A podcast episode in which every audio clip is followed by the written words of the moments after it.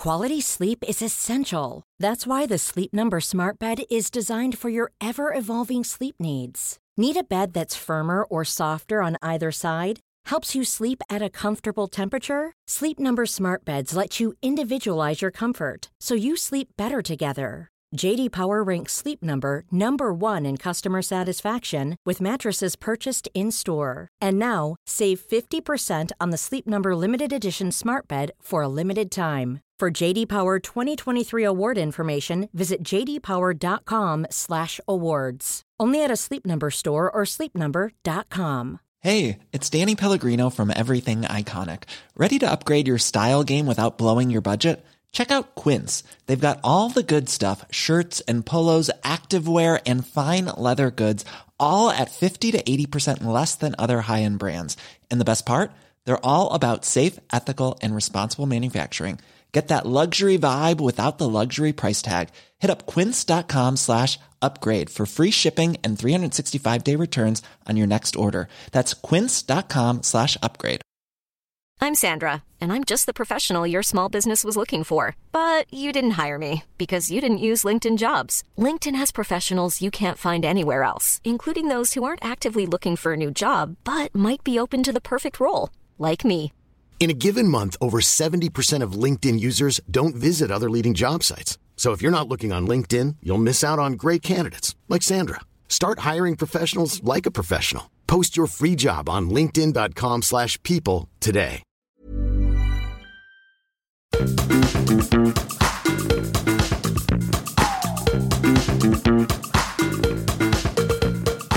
This is Reasons to be Cheerful with Ed Miliband and Geoff Lloyd. Hello. Hello. That was a very big hello. Well, I thought I'd try and throw a bit of energy at it because I was worried that I'd freaked you out. Why?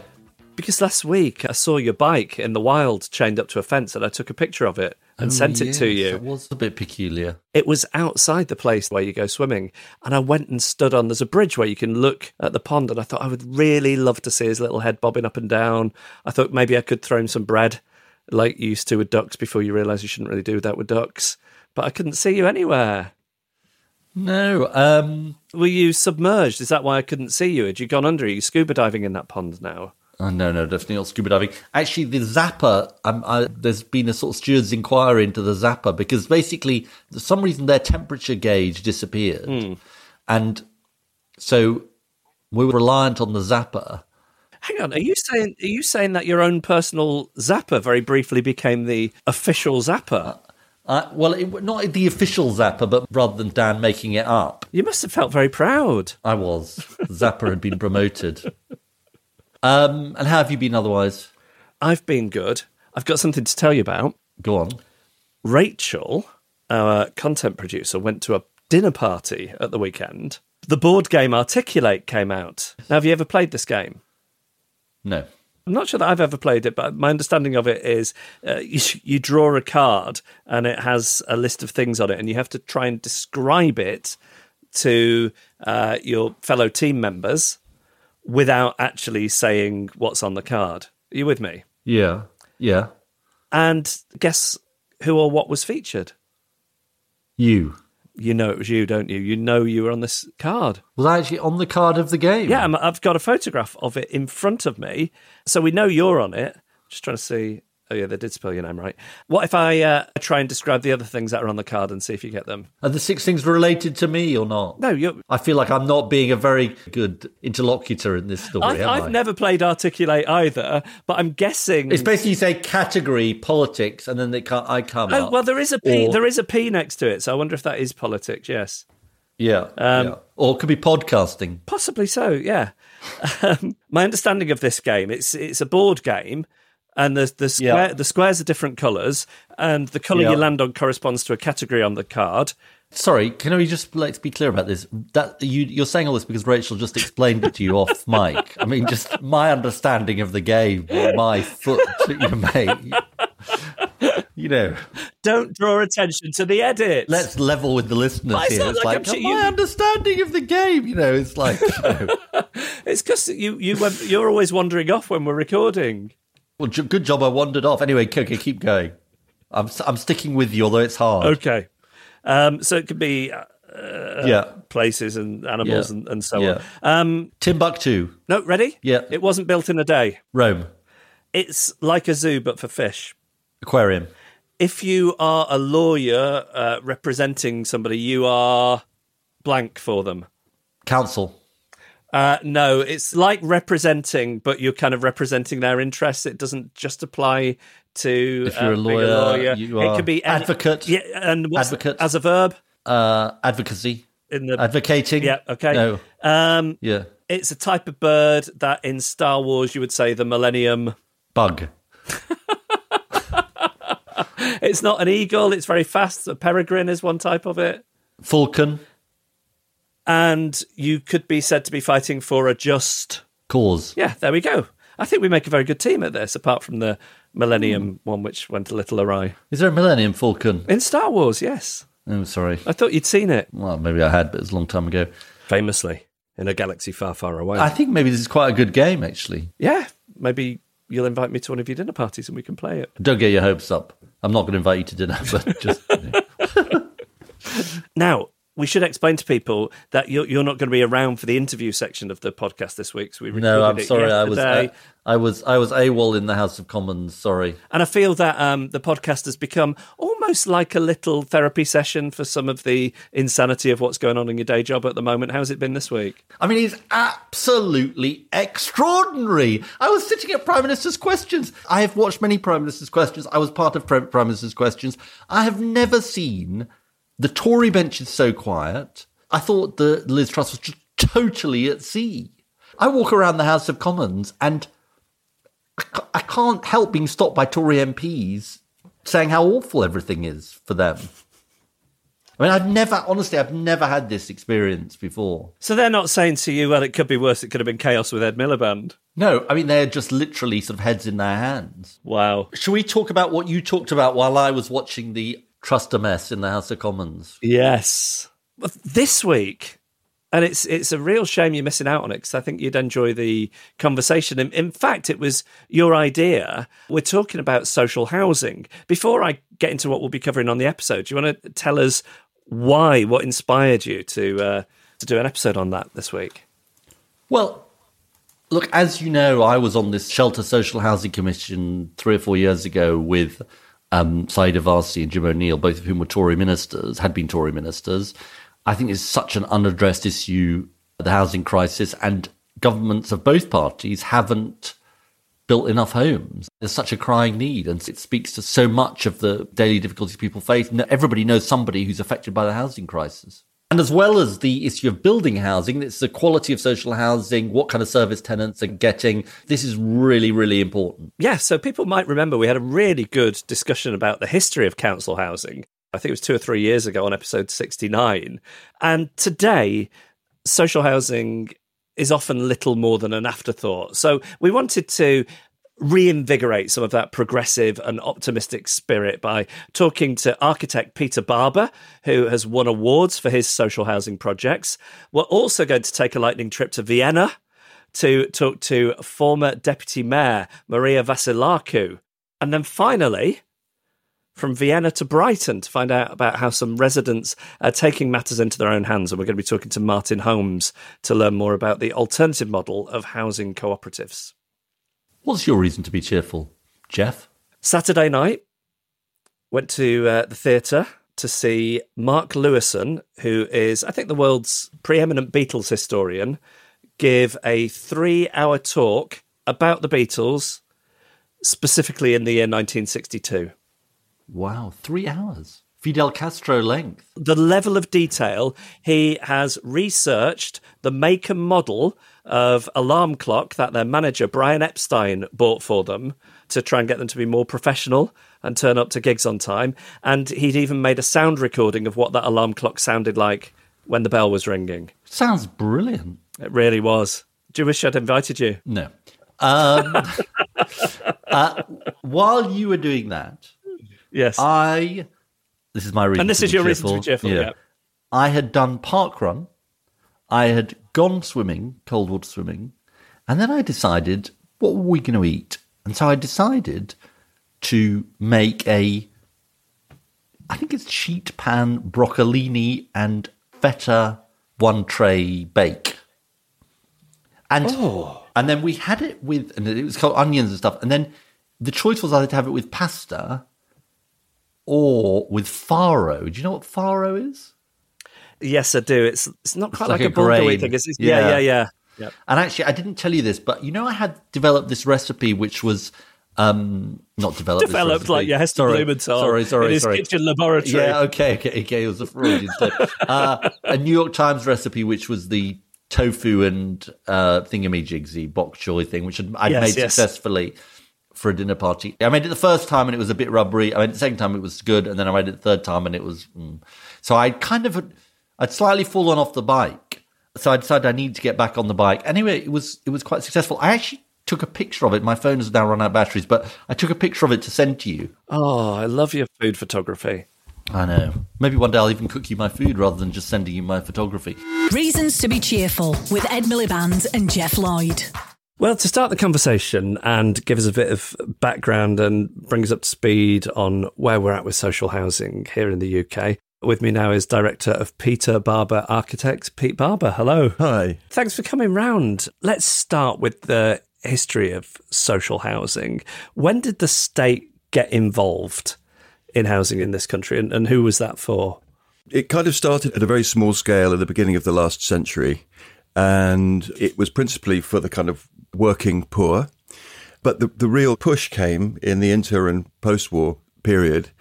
And the, the extraordinary achievements of the post war generation at a time when this country was broke, having just fought the war, we managed to build a, a health service and we were building 150,000 social homes a year. So that by 1977, nearly half the population lived Yeah, in the, social the, the number I saw was 42% by Yeah. 79, which Yeah. is phenomenal. And just to bring that into focus for people, what, what is that number today? it's nearer 10%. And, you know, that's a consequence of a succession of government policies, of governments of both complexions, but starting with the 1977 Housing Act, where Hassel- Heseltine and Thatcher introduced right to buy. Uh, and they effectively prevented local authorities from building any more social housing. Let's just talk about, I guess, the underlying principles of that massive post war house building program. So you mentioned there was an early form of social housing for, for very poor people when, when slum housing was looked at in the earliest Yeah. part of the century. How was the approach to social housing and council housing different? Who was it for? Uh, Well, I think it became much more widespread in the sort of post-war generation. So it was for you know a very significant proportion of the population. It wasn't a kind of last resort thing. It was a it, there was a kind of a generosity uh, in the kind of welfare state which was extended to, uh, uh, as I say, half the population. When Right to Buy was introduced, what were the caveats and conditions with regards to replenishing council houses and social housing stock? Well, well, it, it, it never works because if you sold a house at a discount, you can't rebuild it. And so, whatever the rules which say that right to buy receipts need to be reinvested, it's never enough. And so, you know, the outcome is is what we've seen now, and the, the, the demise of social housing in terms of numbers, at least. And do you think that demise, because it's probably not just about pure numbers, there'll be other factors as well, but is what has moved the public perception from the situation you're describing in the late 70s, where it's a very valued part of the social makeup, to now where it's not something to aspire to in a certain way? Well, it depends who you talk to. I know people who are really happy in their social homes, and you know the fact that vast quantities of um, social housing have been flogged off to the private sector and eagerly kind of consumed and bought as investment, as rental income, demonstrates that these buildings are um, some of them fantastic, and some of the best housing in this country from the last hundred years is the social housing we've built, Yeah. and, and and particularly you know currently. I think the best stuff that's getting built is is being built for the most part by sometimes small developers who are doing a mixture of social housing and private housing, but by local authorities. And some of our best clients are local authorities, and you know they're not answerable to a shareholder. They still have you know the, the residue of a kind of welfare state mentality and ideology, which means that they want it to be really really good. I phoned my dad this morning. Him, him and my mum both grew up in council houses, Right.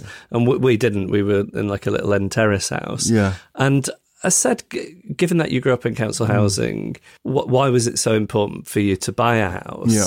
And he, he talked about it in terms of it, it being like almost like a savings account, which of course now Yeah. we see like a real mutated version with that, with Totally. the, the way property investment has been. Yeah. So that suggests like a, a failing in other bits of the economy and, and sort of future planning rather than in social housing itself. Now that's an, one anecdote, but I wondered if there was maybe something in No. I think that that really gets to the heart of it actually, because what has happened in government policy in the, the last fifty years is housing being an investment vehicle. And it, it operates at the level of your dad, but it also operates at the level of pension funds who come in and uh, really big sometimes global money comes in and just sweeps everything away. And, it, and, and we see it all over London, you know, buildings being demolished, uh, shiny new things going up, often uninhabited because they simply are an investment vehicle. So as you say, it's got really souped up now and, and we're really in a, a just completely dysfunctional kind of land economy, particularly in the southeast of England. And, and also it has implications for the rest of the country, of course. Scotland and Wales have ended the right to buy. We still have it, but they have ended it um, to good effect. But the other thing, when we start to think about the rest of the country, is that, um, and this will surprise a lot of people, there is no housing shortage. There isn't one. There are 400,000 empty homes in this country. Some of them, as I've said, are empty homes in London because they're just sort of empty investment vehicle of some overseas fund. But a lot of them are in depopulated areas in our coastal towns and in the north of England uh, where there is no demand for housing. People have moved out. There are no jobs. So for me, the solution to the housing crisis is not really in, in housing. It, it's in the idea of an interventionist government which encourages people and business back into those those areas because we don't need to be building tons of housing. It's there. You, you could even call that levelling up, could you? Well, you might want to, but you might think of another way. But um, but so, so it's a tricky thing to say because I'm an architect, so it kind of puts me out of a job, really. But Yeah. you know, those buildings need to be loved and looked after, and whole terraces of, of housing in some towns, whole areas which have just deserted. But we could be going back there, we could be refurbishing those buildings, insulating them, double glazing them, and they're fantastic. So when you hear there's a consensus that we need to build, I think the number is at least 90,000 homes a year, you're hearing an answer to the wrong question. Well, I think there are so many vested interests. So, the housing industry, to use a kind of rather unpleasant word, it's how one of the big drivers for our economy. So everybody is kind of complicit in this myth that we need to be built, you know, you know, kind of pushing this forward and, and, and, and so on. And I just think we need to just stop and think properly about this. So then in the context of social housing, does that mean the government acquiring the type of properties you're talking about? I am not quite sure what the best economic model would be for doing this, whether it's actually encouraging business into these places or, or the government investing or creating business in these places, or whether local authorities need to acquire these or compulsory purchase these properties, which is a lying derelict, and do it themselves. I don't think the solution to the housing crisis is necessarily the housing itself. I think it's possibly other areas of policy which would bring people back to those places. I've been thinking about this thing called 8,000 Mile Island. And it's an idea about our eight, we- we're quite unique in, the, in, in the, the, the ratio of our coastline to our landmass. We've got an 8,000 mile coastline. And off Brighton, there is a thing called the Rampion Wind Farm. And the Rampion Wind Farm generates energy for 350,000 homes. If you had 100 Rampion wind farms ranged around our coastline, we could generate enough energy for all of our domestic energy requirements and bring employment into all of these far flung locations. We've also got the biggest tides in the world outside of Canada. Mm. Off the coast of Wales, we've got five stories, 15 metres, five story tides. So there is massive potential. I mean, I'm wandering off the housing. No, no, it- but, it's, it's, it's but- interesting because I've been thinking about you know the potential importance of social housing Hmm. in terms of a green transition, and we've talked so much on the podcast about the challenges around retrofitting. Yes. which obviously is a cost to new house building, but it's not trying to make drafty old buildings conform to what we need by 2030. But what's interesting, I guess, is we started this conversation talking about a, a stock of council housing being depleted over the years by right to buy. So I was expecting you as an architect to say hmm. we need to replace that, and that's that's not your answer. Well, that was my view a couple of years ago. But I think that the much bigger issue which has come into play in my mind, which I've become aware of, is, is are these vast quantities of housing which exist which aren't in use.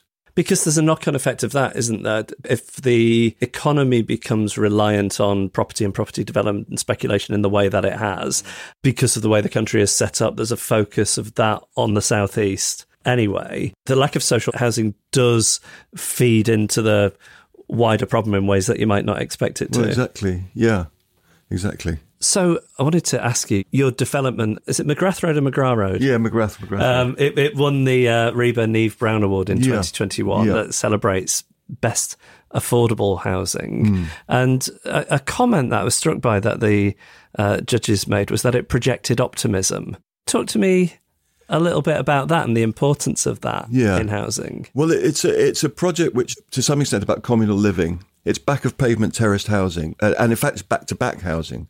So, in the McGrath Road houses, there is no back garden. You have a little front area, and you have a roof terrace, uh, and your house comes right to the edge of the pavement. So, it's a it's a project which is about kind of convivial, social kind of living.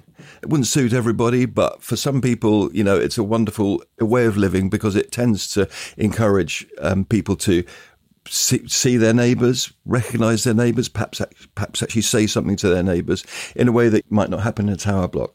So back to back housing is a very interesting type because it places a great deal of emphasis on the, the pavement, the street, and your relationship with your neighbours. And I think that's something that fired up the imagination of the, the judges in that. It's so interesting, and I, I noticed this looking in your website as well, like kind of echoes of what we might think of as traditional British architecture. Because if I think about social housing in other countries, we're going to talk about Vienna shortly, but maybe in parts of Germany or hmm. Scandinavia, successful social housing doesn't look like that. No. So I suppose I was wondering why that isn't replicated in this country, and if that's hmm. down to tradition. Well, I mean, it is sometimes, but for me, I, I'm really fascinated by some some pre-modern ways of doing housing. So, lots of our our buildings don't look old-fashioned, but they employ old-fashioned types. So, nobody's done back-to-back housing since the 1930s, and it was kind of discredited. Later modernist experiments in housing tended to reject the, street as the basic building block of the city. And so you got more sort of object buildings, and we're all familiar with kind of tower blocks sitting in patches of grass, bits of concrete. Uh, and in my view, you know, not the best way to organise urban space. Um, later on, in the in the later 60s, particularly in Camden, you had a resurgent interest in the idea of the street.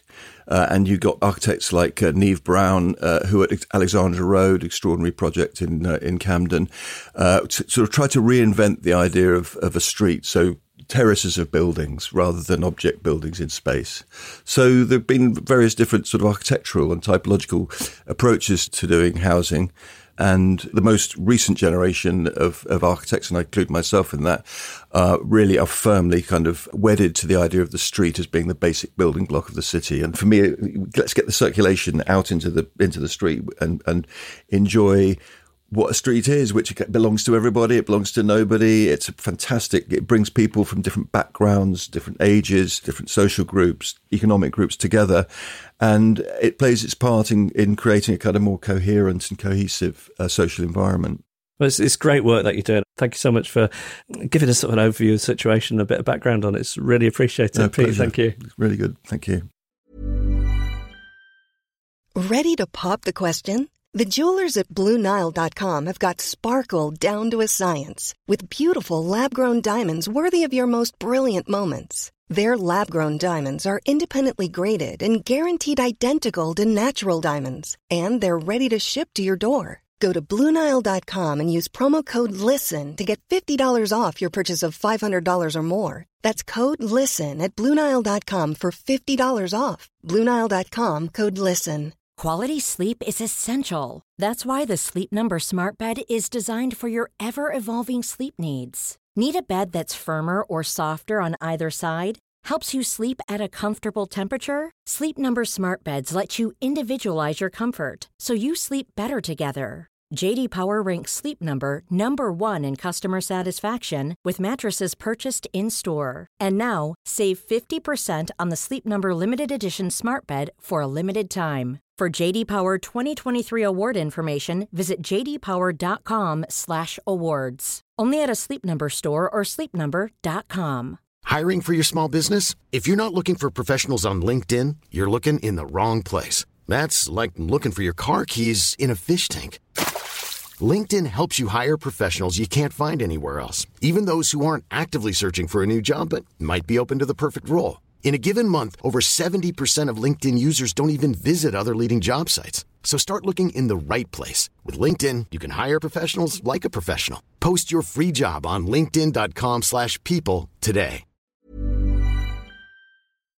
So with me now is Maria Vassilakou, who is former Deputy Mayor of Vienna. Hello, Maria. Hello.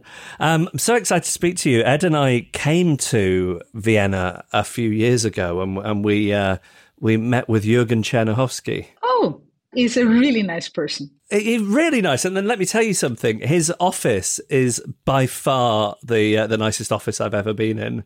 I don't know. I think mine could have been even nicer. But oh, if only we'd come to see you instead. So I mean, it's it's an incredibly impressive place for for any number of reasons, but particularly on this issue of housing. Vienna's it's topped the livable city charts for the past decade. Can you talk to us about what it is about the city's attitude to housing and, and the role it plays in people's lives that's contributed to that? Well, if there is a DNA of cities, I would say that social housing corresponds 100% to Vienna's DNA. It is part of the city's history for a century now. And I'll just give you one figure 62% of the Viennese already lived in either public housing units or social housing units. Affordability lies at the heart of almost everything we do in Vienna politically. And, and do you think that's really a big part of the puzzle as, as to why Vienna has managed to steer clear of the housing crises that we see in so many cities here in the UK, but also, you know, th- throughout Europe and beyond? Sure enough, it is. And I think also that it is uh, most probably the key factor why Vienna has managed uh, to reach the top of livability rankings uh, and to stay at the top for more than 10 years in a row now. So, practically, once again, I think that at the heart of everything the city does politically is social housing and public housing. And it's been highly successful, uh, not only as a social policy, but also as an economic policy, because you can imagine that whatever the Viennese don't spend uh, for their monthly rent, they will most probably spend on consumption and in local economy. Because I think here and elsewhere, the high price of rents or buying property, it's almost seen as a, t- a tax you pay for the economic and cultural benefits of living in a, a city. But that hasn't prevented or precluded any any way uh, Vienna from being such a vibrant city. No, on the contrary, mm. I would say that, especially because social housing in Vienna is not directed towards low income families solely, but it is actually directed towards everybody, practically, you know, middle class. I would say even upper middle class will be included in the framework uh, because the, the entry income limits are very high. So it is actually a policy that is once again addressing everybody practically and it is combined with very high quality. So, yes, it's architectural quality. By the way, just to give you an example, in many cases, we will even have swimming pools on the rooftops of social housing projects. Um, so, so it is a highly successful concept, and it is, it is also beloved by the people. Can I just go back to what you said there about the, the entry level in terms of income? Can you just explain that to me? I would say that the that the entry level right now corresponds approximately uh, to 200% of the median income. So it is very high again, and it means that in order to enter social housing in Vienna, you can be practically anybody. I mean, only the really, really rich will not be entitled to it, which is perfectly sensible. But other than that, it is not something that is addressing only low income families. And this is also one of the reasons, of the many reasons, why it is not attached to this typical stigma that it has, you know, in other parts of the world. But besides, again, it is combined with high architectural quality.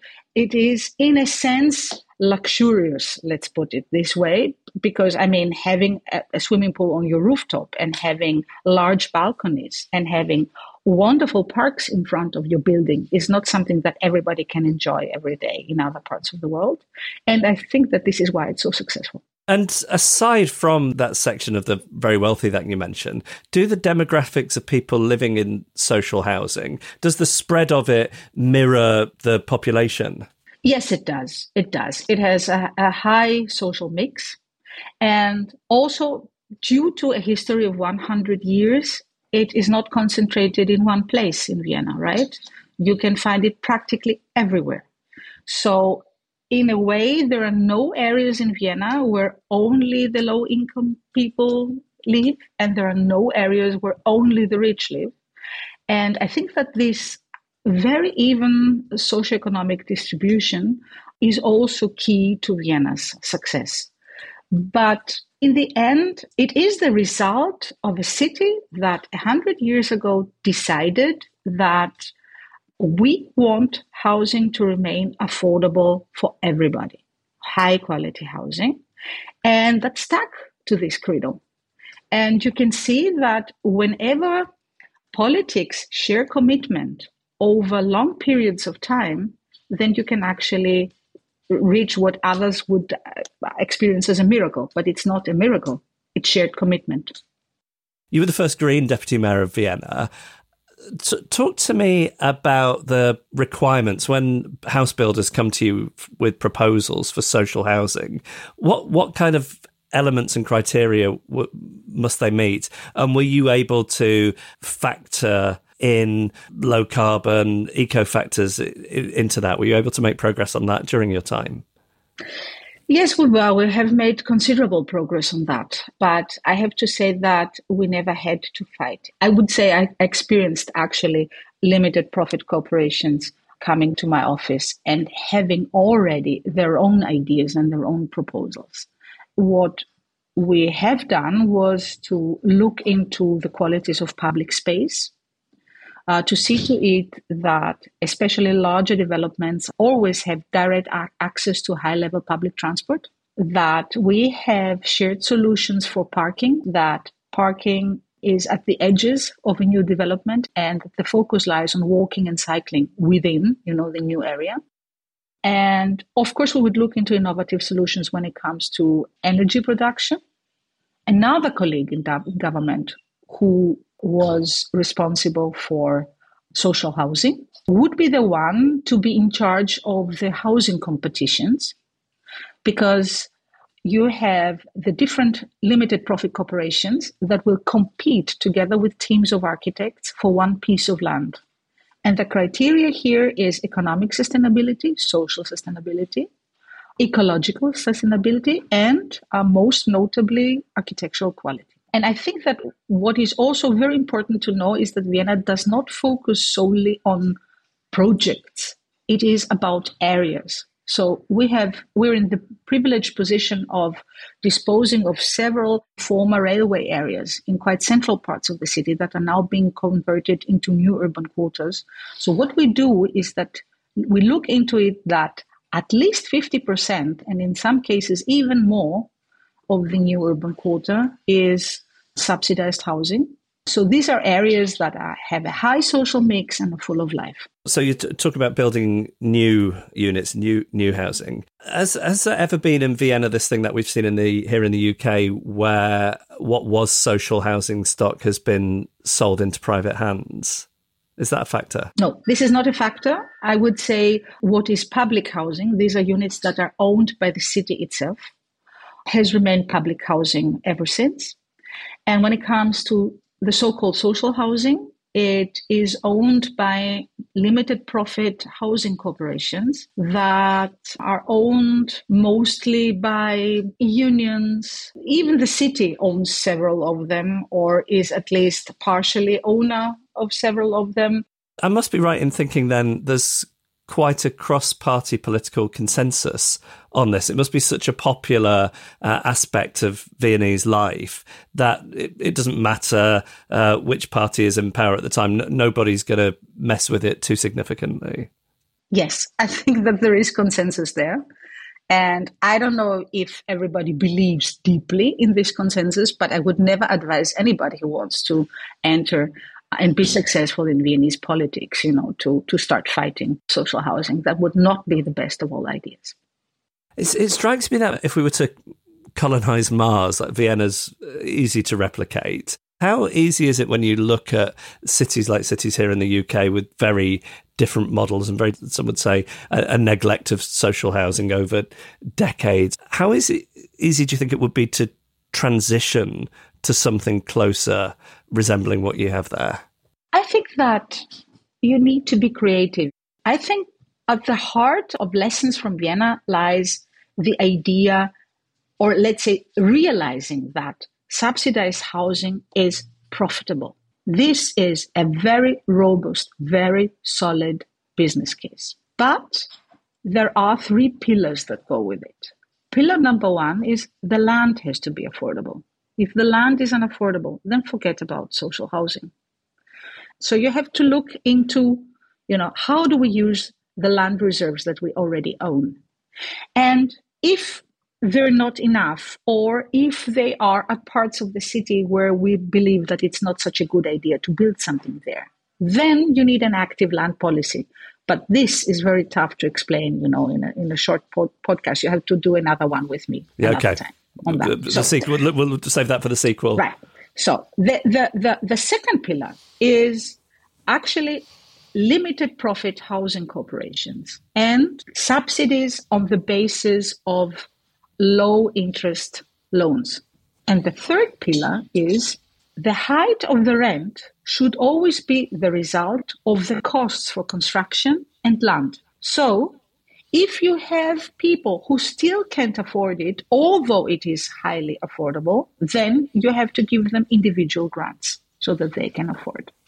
And the combination of all three leads to actually, once again, a very robust business case that can be replicated in all other parts of the world. Perhaps not like this, but still. Well, I feel you've just given us the secret recipe. Thank you so much. I mean, it, it just sounds incredible, and, um, and, Vienna is such an interesting city for so many reasons. Not not least this. This is a major part of it. Uh, Maria, thank you so much for taking the time to talk to us. Thanks for inviting me. And finally, from Vienna to Brighton and Hove, where we're joined by a founding member of the Bunker Housing Cooperative, Martin Holmes. Hello. Hello. Thanks for being with us. And I wondered if we could just start by talking about Brighton and Hove and what it is about the property market there that led you to set up the Bunker Housing Co op. Yes, well, I suppose you could summarise Brighton as being pretty, pretty much like London by the sea. It's what you would call a superheated property market. Prices are rising basically across rented um, and for sale, and we have also have a second homes issue, and we have lots of homes being converted to Airbnb there's lots of pressures there um, on, on, housing, and of course, it's the people who have the least power in that situation who are the ones that suffer from it. So the reason why we kind of went on to um, create Bunker Housing Cooperative is we were all a group of individuals who were all self-employed um, and working either part-time or full-time uh, living in private rented accommodation, which is becoming increasingly expensive. Plus, a lot of the housing stock in Brighton isn't really fit for purpose. I mean, it's it's old, it's Victorian, which looks nice, but you know, it's damp and it's drafty and it's expensive and all of those things. And even though we were all working, we're not in a position to buy our own homes. Um, even even if we were able to afford them, it's very difficult to get a mortgage if you are self-employed, um, and also not in dire straits to, to be eligible for, for social housing. So it started off as really just a pragmatic solution. You know, what can we do? Is there another way that we can basically secure ourselves some quality, affordable housing? And we're prepared to work for it. You know, we're all quite energetic and um, passionate people. So we thought we, we could put that in, into doing something else. So we started um, a housing co-op. And were, were any of you in the the world of housing? Was it something that was alien territory to you? Yeah, I would say it was pretty much alien territory. We had kind of acquaintances who were in the co-op movement who lived already in housing co-ops um, because there there are quite a lot of housing co-ops in Brighton. But we ourselves, no, we were artists. A couple of us worked in the building trade. Um, I was working as a painter and decorator, and my next door neighbour he was as a general builder. But yeah, not not in housing as such. So, so how how did it work then? You make this decision. What happens next? Well, we kind of made the decision to do it, and then, I mean, it was a bit. It was like we, we kind of call it our Lord of the Rings moment. it's like uh, we're Frodo. Was oh, we'll take the ring, but we don't know where, we don't know how, we don't know what to do. So, so but, I mean, luckily, the, like I said, there is a bit of a history of housing co-ops in Brighton and Hove, um, and one of the kind of uh, result of that, there was a voluntary organisation called Chiba, which is cooperative housing in Brighton and Hove. So they're a group of cooperators who live in existing co-ops that met up once a month um, to kind of give advice to each other, mutual support, kind of help each other out with different things. And we went along to that and so said to them, you know, what do we do basically? How, how do we do this thing that we want to do? And they were really helpful and people were very generous of their time. The process is that you register as a housing co-op, you become a legal entity, um, you set up a bank account, things like that. You have meetings, you kind of draft your constitution, you have your manifesto, all that kind of stuff. There's, so there's the technical side of it, and then there's the political side of it. The reasons for becoming a co-op is that a co-op, as a collective, as a cooperative, as a registered body, we could do things that we couldn't do on our own. So, for example, the co-op could take out a mortgage rather than us having individual mortgages. And was that was that building new property or was it acquiring an existing property? No. So our whole thing from the beginning was to build. So we are a self-build housing co-op. So we self-build our own social housing. Tell us some more about that. Tell us how many houses have you built to date, what your plans for the future, what have you learned about that process? Yeah, well, that's a short, some short answers followed by a very long one. yeah. We started off as just two families, and we actually worked not in partnership but alongside the local authorities, so Brighton and Hove City Council, who provide us with pieces of land, small parcels of land. They're called infill sites, so they're bits of leftover land that were, that were left over from uh, previous housing estate developments or things like that. So so far we've built two, two three bedroom homes, um, and we've got another three, four sites in Brighton. The biggest one's got four homes on it. Another one's got three. Another one's got two. And we use innovative building techniques. So we project manage it ourselves, basically. So we kind of run the thing. We work alongside the architects to co-design the buildings, and we raise some of the finance, and then we work together to project manage it. They're eco homes. They're built out of cross laminated timber, so they're wooden homes, super insulated, triple glazed with um, solar panels, so they're low energy. Uh, they're beautiful. I was looking at your website; they're beautiful. If people like property porn, then you know I, I would recommend yeah. your website just from yes. from that point of view. And, and given that this started off out of a, of a need or a want to own a property in a difficult market. What what does a cooperative mean beyond that? Once you have housed those initial members, it's not the same as being a, a property developer. How does it grow as an entity? Yeah. So at the moment, we're kind of growing in pace with with the number of sites that we have and the number of homes that we can deliver. But I think what it means, I mean, there is a fundamental difference. So we collectively own the properties, we don't individually own them. So we are what is called a fully mutual housing co op. So it doesn't cost you anything to join. Well, there's a nominal pound you pay when you join, and when you leave, you get your pound back. Um, and the co op owns the buildings. But we are the landlords and the tenants, and that's what gives us that kind of autonomy and that power in a field where we didn't have any before, you know? And and what does it ask of members? Uh, you know, what what if you want to live in one of these homes, mm. but maybe you due to personal circumstances don't don't have huge amounts of time to dedicate to the co-op does that exclude you from participating no, not at all. It's sort of each each to do what they can. Really, um, we have uh, at different times. There's members who have more time to give or less time to give. We also have members who are less physically abled. We have members who are who are busy at certain times. We've had members with long term illnesses.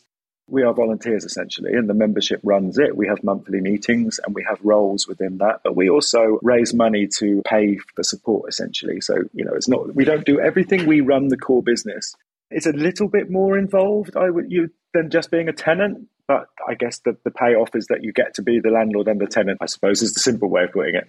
And obviously, it's a, it's a really interesting thing that you have created, and that, that you you know you seem like really enthused and engaged with. But what do you think about the circumstances that's forced you to having to create the co-op to live affordably?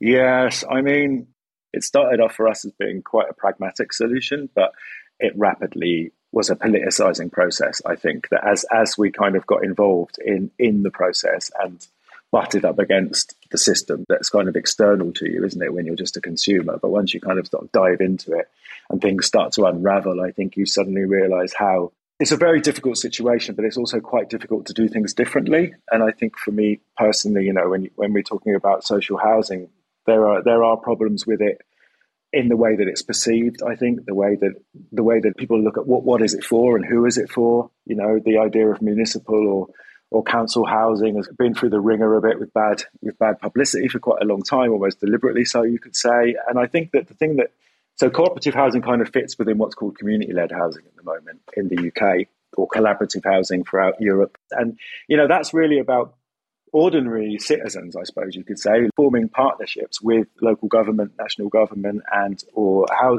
other housing providers, so housing associations, to do something for themselves that isn't being done for them. And I think that there are lots of people who speak to who'd be really happy to live in a in a council house if it was available, but there just aren't any. I know that councils are doing their best, but it, they're operating as well under difficult circumstances. But I think, as far as kind of looking positively at the future of, of, of social housing, I think community-led housing or collaborative housing in those partnerships, there's something there that can that can really work with national support from uh, around policies and funding with local support around land and finance. You know, it, it, it can basically re-democratize a process that is very undemocratic and very unfair. And, and, and at the same time, kind of extend the agency of both the state and the citizen. One thing I've been wondering about is, uh, you know, a, a, creative solution to a problem is something that is not against the stereotype of how we might think about Brighton and Hove. Is there a wider movement in different parts of the country? Yes, absolutely. One can look at the Confederation of Cooperative Homes, and they are the umbrella body for co-ops. Um, and if you look at the membership of of that organisation, you'll see that it, it's right across the country. Um, a good example of another place with a lot of co-ops is Liverpool, and there's a very different makeup there. I think there are movements, all, you know, through the north of England and Birmingham, for example. You know, that yeah, and there are, and they do touch different demographics, kind of based on their history, really. And it's one of those things where, you know, it's it's it's changing that idea of of what co-ops are and who they're for. You know, we're, we're not we're not just all yogurt weaving hippies. no, not not that we want to. Uh, know, not, uh, we're very supportive of, of yogurt weaving and hippies. of course, so are we. We have a thing on the podcast called the uh, Geoffocracy, which is it's a utopia with Ed installed mm. as a, hmm. a puppet prime minister. If we go all in on housing co-ops, what could government do to support housing co-ops? Yeah, I mean, well, I mean, housing co-ops have been around for quite a long time, and it was, you know, 1850, I think, the first co-op housing was built, you know, in the Industrial Revolution, right? So it's been through various iterations, and each iteration has kind of had varying forms of um, government support, um, both here and abroad. And I think recently there's been the community-led housing program, which has been great because it, it's kind of invested money and time into both the kind of structures around to support it, but also grant funding we are in the process of becoming a, a, registered provider of social housing, and at the moment, it's it's great. I mean, they're really supportive, but it's again, it's not a system that's designed for the kind of organisation we are. In other countries, it's a self-regulating thing. So I think allowing the kind of movement to sort of regulate itself, but with government oversight, so policy, so funding, and then on a local level, I think with with with um, local councils helping with um, the sourcing of land is a big one. I mean, we're we're lucky enough to be in in conversations at the moment with with the local authority who have been really brilliantly supportive, Brighton Hove City Council, um, about um, on lending from the local authority. Well, it's a great story, and as I said before, I urge people to uh, go and look at the homes you've created and are creating mm. on your website. More power to your elbow in occupying uh, more space on the monopoly board of Brighton and Hove for uh, bunker housing co-ops and co-ops like it. Martin Holmes, thanks so much for talking to us. Thank you, Geoff. Thank you very much. Send us your ideas or suggest a guest for a future episode. Email reasons at cheerfulpodcast.com. Find us on Facebook or tweet at cheerfulpodcast. Whoa. We're in the outro. And uh, in, in the en- interregnum between the intro and the outro, Yeah. Ed has managed to get his phone working. He sent me a photo of the dish. That was I your mean, it looks good, doesn't it? That It, it doesn't. I think I could like- put it on Instagram. Actually, I mean, I'm going to be honest with you. I'd maybe try and disguise the state of your induction hob there. It's got a lot of stains on it. People will be commenting on that. do you think the induction hob's a problem? Just looks like there's a lot of stuff been smeared on it. What is this on the bottom left? Is that safe? Is that some kind of hazard? Well, not if it's not on. Okay. The grouting on your tiles is uh, is nicely done, though. I'll say that. I'm, try- I'm trying to be nice. I know, but I don't think I'm damned if I do and damned if I don't with you. you are. You are. But you know, I love you really. Do you want a TV recommendation? I'm not giving you one for a while. I really do. Yeah. Have you heard of Bad Sisters? No. It's on Apple TV. It's Sharon Horgan of Pulling and Catastrophe fame. It's kind of a who done it. I think about five sisters, I lose count, um, who are uh, trying to bump off a brother in law. Wow. And in fact do. And you, you kind of, the story's told backwards.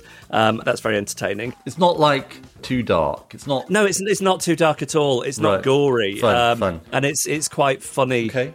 At times as well. It's Good. set in Ireland. There's a great Good. Swedish actor in it called Claes Bang, um, who's been in a bunch of stuff. I think I think you'll like it. I'm pretty confident you'll like that. You have such a good eye for my taste. So And then I think that I'm not sure. I, I'm reasonably confident. Is Am I Being Unreasonable on BBC iPlayer? Which is, do you know who Daisy May Cooper is? Did you ever come across a comedy called This Country? no. She's incredibly talented, very funny. And again, this isn't quite a comedy, but it is funny at times. And it's difficult to describe. But it's another one of these which which opens with quite a twist, and then you're working backwards from it. That's incredibly helpful. Thank you. There you go. And I, I'll be right back at you. The the responder, which came out earlier this year with Martin Freeman about a police officer on the edge, which we started watching. On the edge, you say? Mm. Sounds good. Um, I should thank our guests, shouldn't I? You should. Uh, thanks to Pete Barber, Maria Vassilakou, and Martin Holmes. Rachel Balmer is our content producer. Emma Corsham is our audio producer. We're supported by Joe Kenyon at Goldfish. Gail Lofthouse is our announcer. Ed Seed composed the music. James Deacon made our idents, and the artwork was designed by Henry Cull. He's been Ed Miliband. He's been Geoff Lloydkins. And these have been Reasons to be cheerful.